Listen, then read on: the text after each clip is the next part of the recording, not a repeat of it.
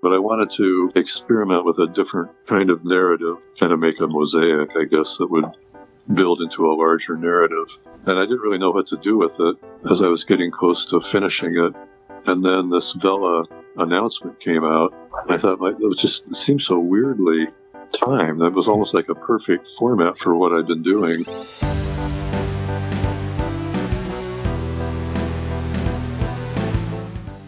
Hi, everyone. It's Todd Bishop. And for the past few weeks, I've been looking into Kindle Vella, Amazon's new episodic story platform for mobile devices, as a reflection of broader changes in how people publish, buy, and read stories.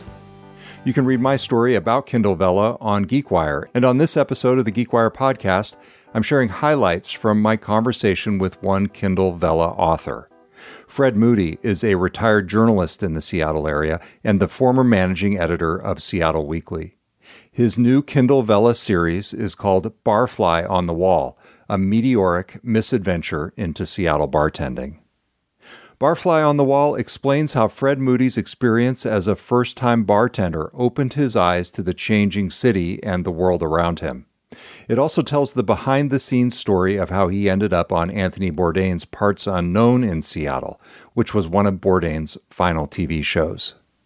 My colleague John Cook and I also happened to appear separately on that show, and as you'll hear, Fred Moody and I were able to compare notes on our experiences with Bourdain and share some observations that were common between us that are pretty chilling in hindsight. As we discussed, Fred Moody covered Amazon in its early days, and he worked for a tech startup that went out of business in the dot com bust. That experience was the backdrop for his 2004 book called Seattle and the Demons of Ambition, a love story. We'll pick up our conversation there with Fred Moody describing what motivated him to write that earlier book. That was what came out of my going down in the dot com crash and kind of looking back over my personal history and the history of Seattle and my writing history in Seattle and just trying to figure out kind of how we all washed up in this place.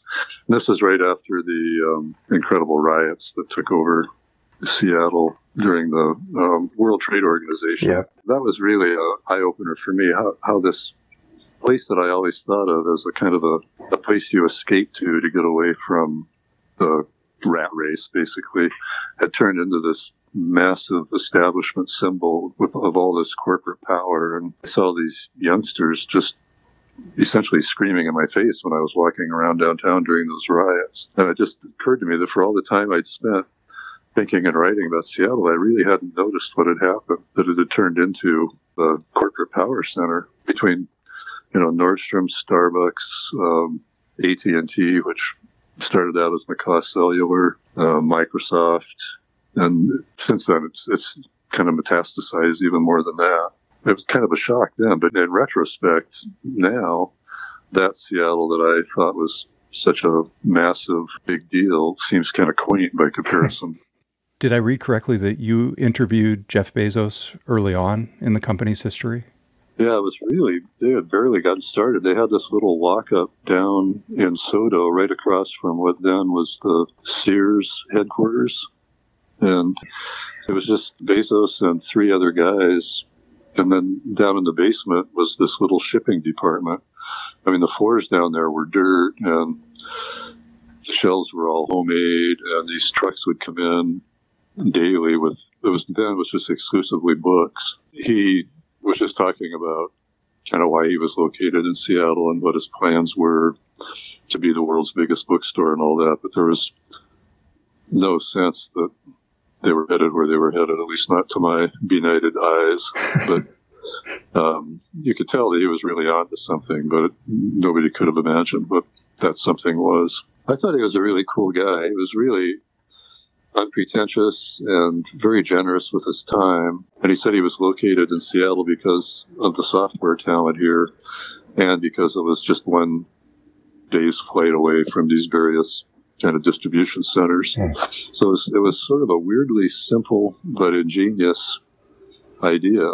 And I remember um, going back after interviewing him, and I had written one book about the Seattle Seahawks that was long out of print. And I just searched on that title and found that you could get it there.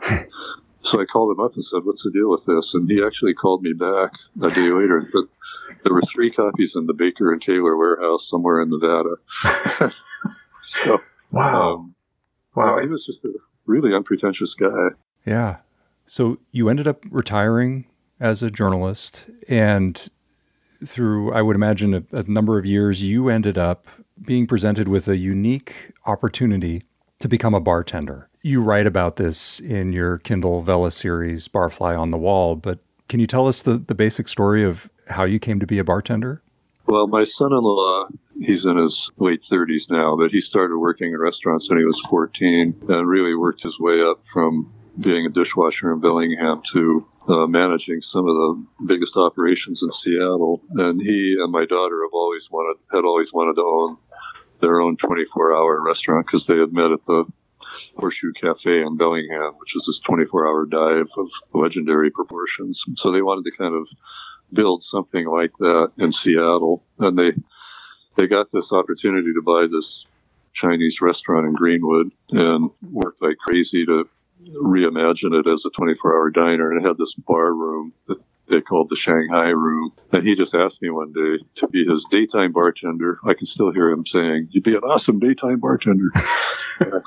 I couldn't even imagine what he was thinking, but I was pretty bored with retirement. And I thought it'd be fun. It turned out to be, of course, vastly more interesting than I expected.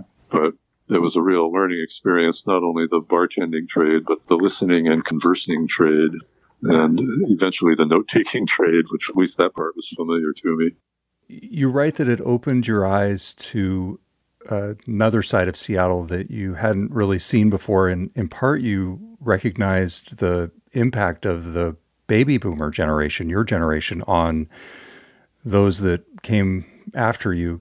Can you explain what you meant and, and how you saw that from behind the bar?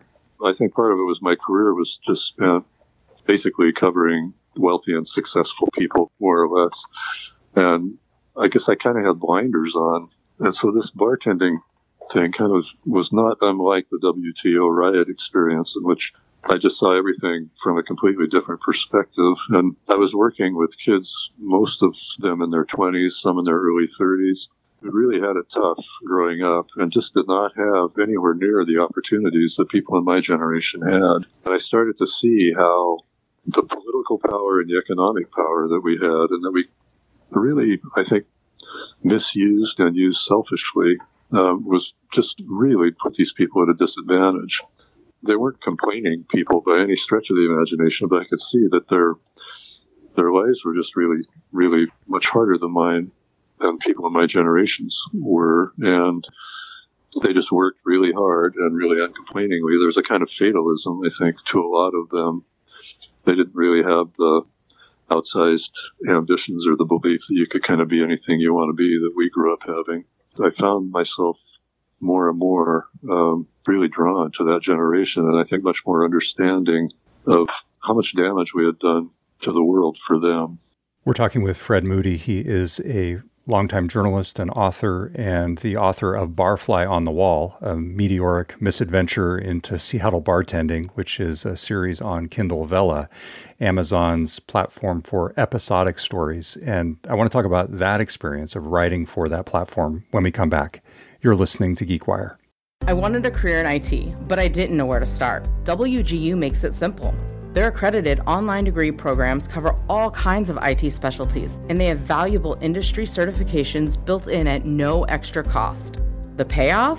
Having those certs back up my degree makes me look even better to future employers. A nonprofit university that includes top industry certs in their programs? I choose WGU. Learn more at wgu.edu backslash IT certs included.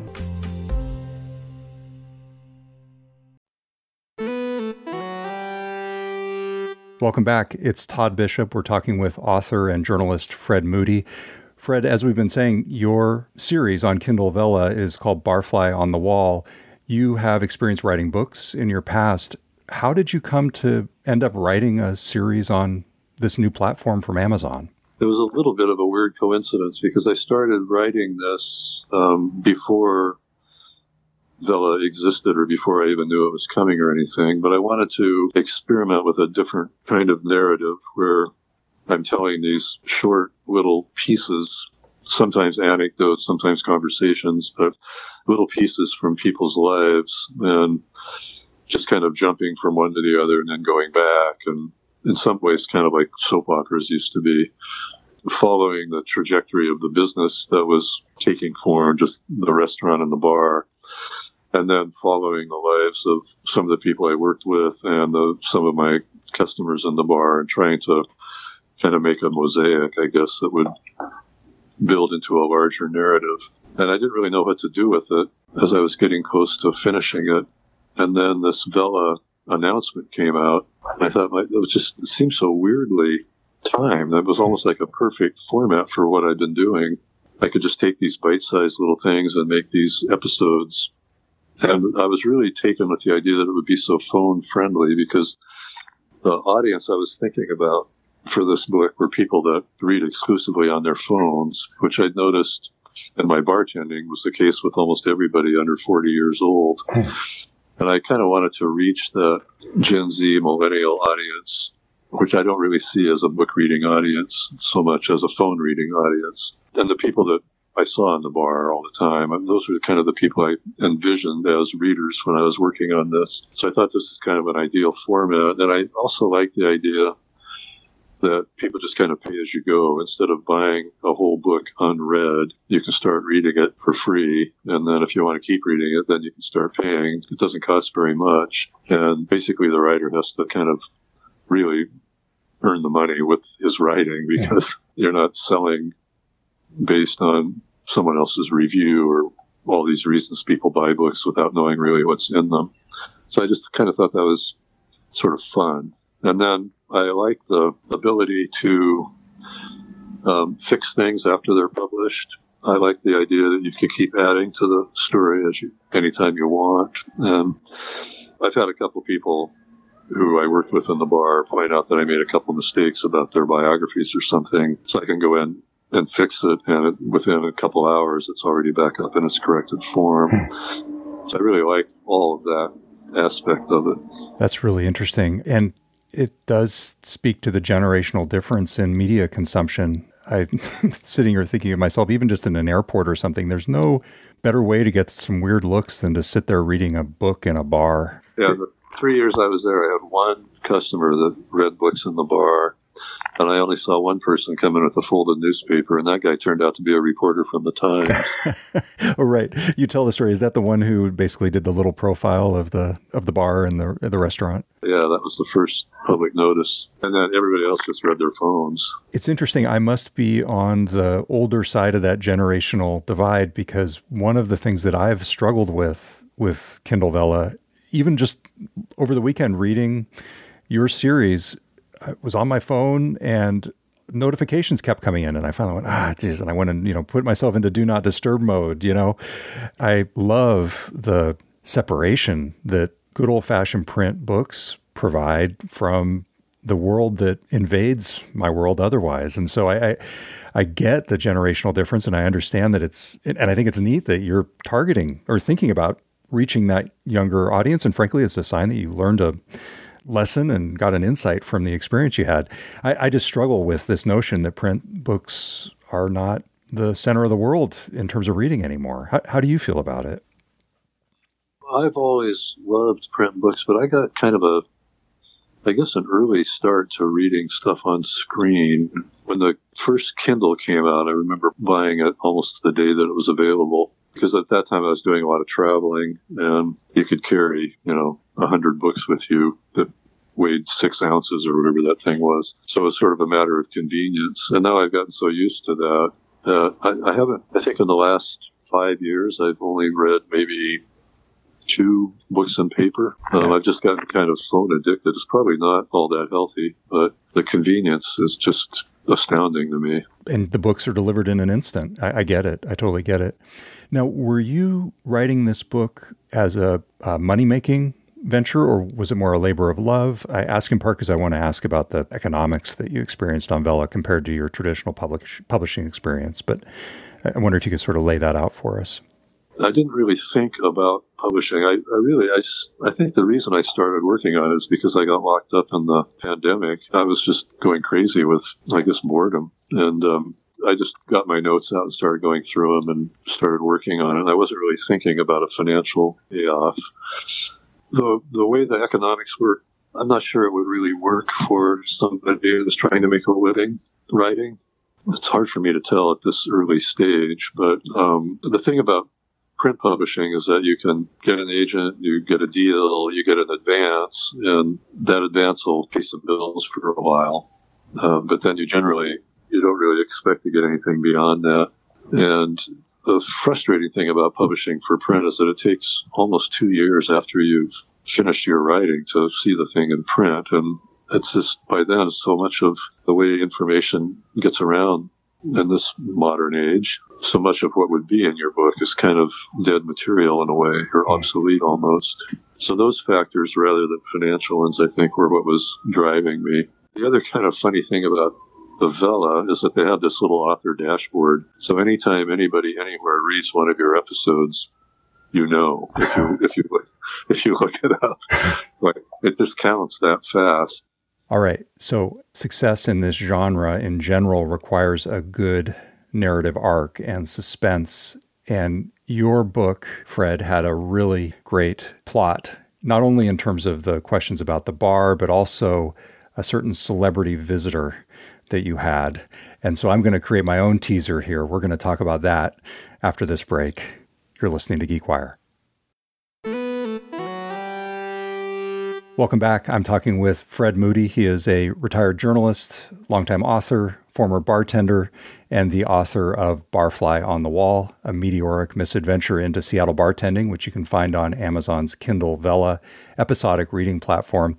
So, Fred, you and I actually had a somewhat parallel experience with the same visit to Seattle by none other than the late Anthony Bourdain. And you write about this in the book. Can you tell us the story of your experience with Anthony Bourdain?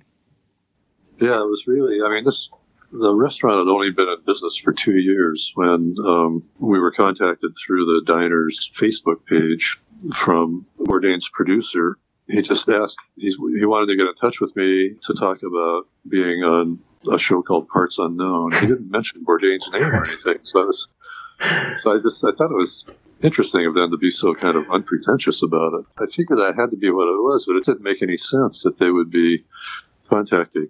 Uh, at least it didn't make any sense to me. This completely unknown restaurant that was hardly even known in its own neighborhood. Anyway, when I called the guy, um, he was really excited that I called him back and he asked me if I was familiar with the show, and I assured him I was. And then he started talking about Tony, which was another thing that threw me.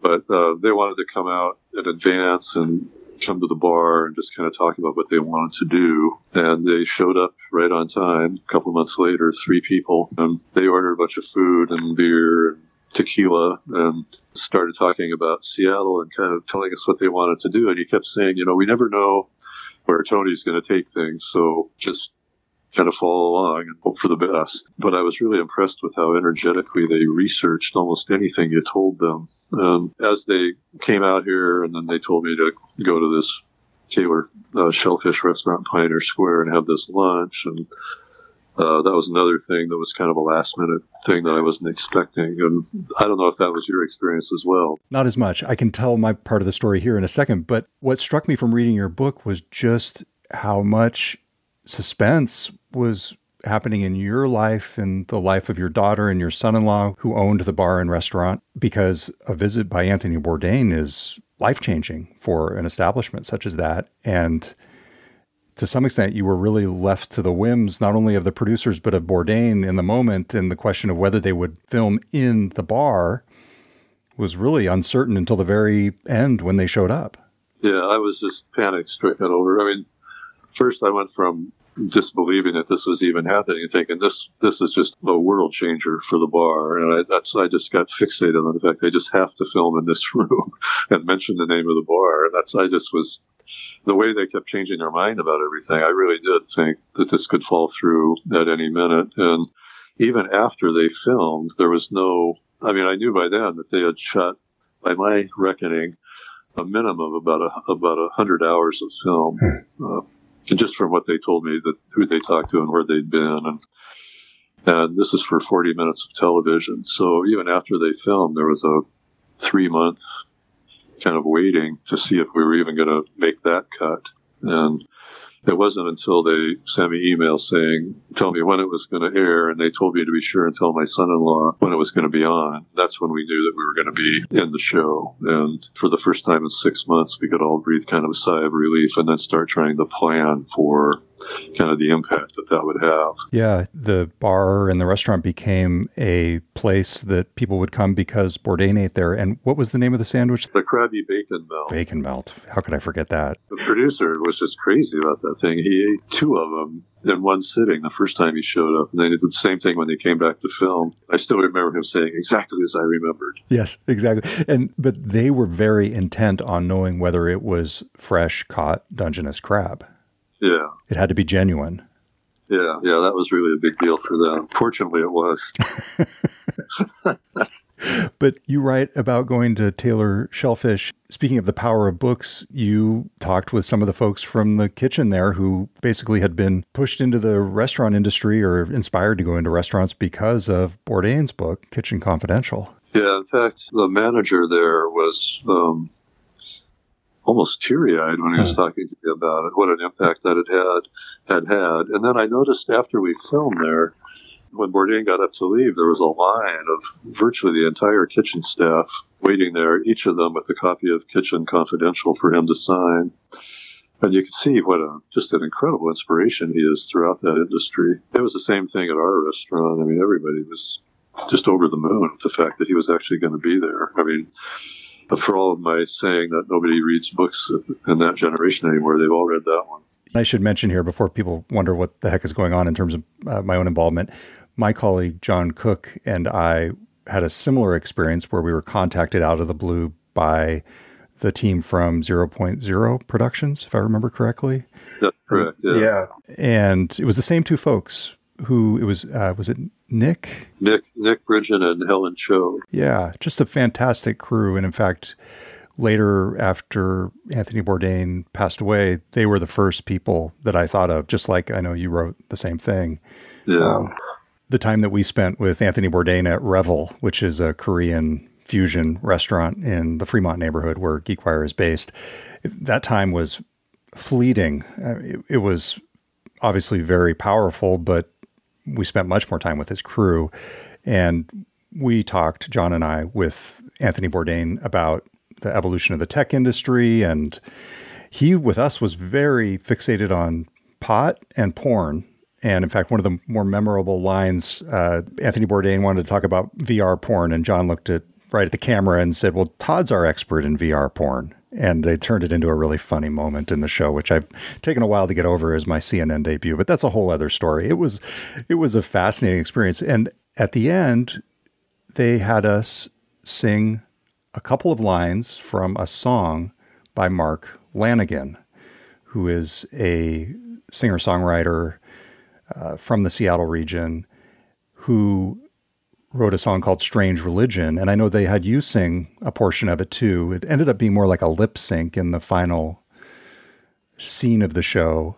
But in hindsight, it's really remarkable to read the lyrics of that, yeah. knowing what happened. Can you speak to that? Yeah, especially I'm trying to remember the lines. Um, this life I'm leading might just be the end of me. That's the yeah the line, the verse that sticks out. But it's a very, very, very mournful song, and it's I don't, I, am sure most people have seen this episode if they're from Seattle anyway, but Bourdain is sitting in the bar brooding over a beer while this song is playing. And yeah, those, those lines, if you, if you go back, that scene is actually, that scene alone is on YouTube. And uh, to look at it in the wake of his suicide is, is pretty chilling. Yeah. So I wanted to bring this full circle, Fred. You've covered this town, you've lived in this town and in this region for decades. We had this shared experience with Anthony Bourdain. You've had this eye opening second career. at the bar, which is no longer in the family and you're not working there anymore, but you've just sort of had this 360 experience of Seattle. And clearly the evolution and the, the course that everything took with Bourdain was in the end tragic. But as you look at Seattle and its evolution, and in some ways Bourdain was a symbol of you know what we've lost. What gives you hope? Like what can you look to? I know you're taking care of your grandkids right now. You write about uh, what, what gives you hope as you look to the future of this city and the region. And gosh, I, I don't mean to overreach, but like humanity, like what makes you hopeful, if anything? I think um, I don't know if this is a Seattle problem specifically, but I always have this tendency to kind of think that everything in Seattle is about Seattle. But you know, it's obviously a, a, national picture when you get into things like the pandemic and climate change and things like that. But we've been through so many busts in this town, and we always seem to come back in some unexpectedly vibrant way. Um, this is the first time with what's going on now, the pandemic, where I've really felt kind of jarred in a way that I haven't before. But now I see people tentatively starting to reopen. I, I do think that we learn from these uh, downturns. This one is a, a legitimate crash, but I feel like there's something here that helps us find a way to find an improved version of ourselves in the aftermath of these things. Well, Fred, thank you very much for speaking with us. Thank you. Fred Moody is the author of Barfly on the Wall, a meteoric misadventure into Seattle bartending, which you can find on Amazon's Kindle Vella platform. Look for a link to the series in the show notes on this episode, where you can also find a link to my larger story on Kindle Vella and the growing market for episodic story platforms. We will be back this weekend with our regular weekly news roundup, looking this week at Microsoft's Windows 11 and the company's newly unveiled Surface devices. Until then, I'm GeekWire co founder Todd Bishop. Thanks for listening.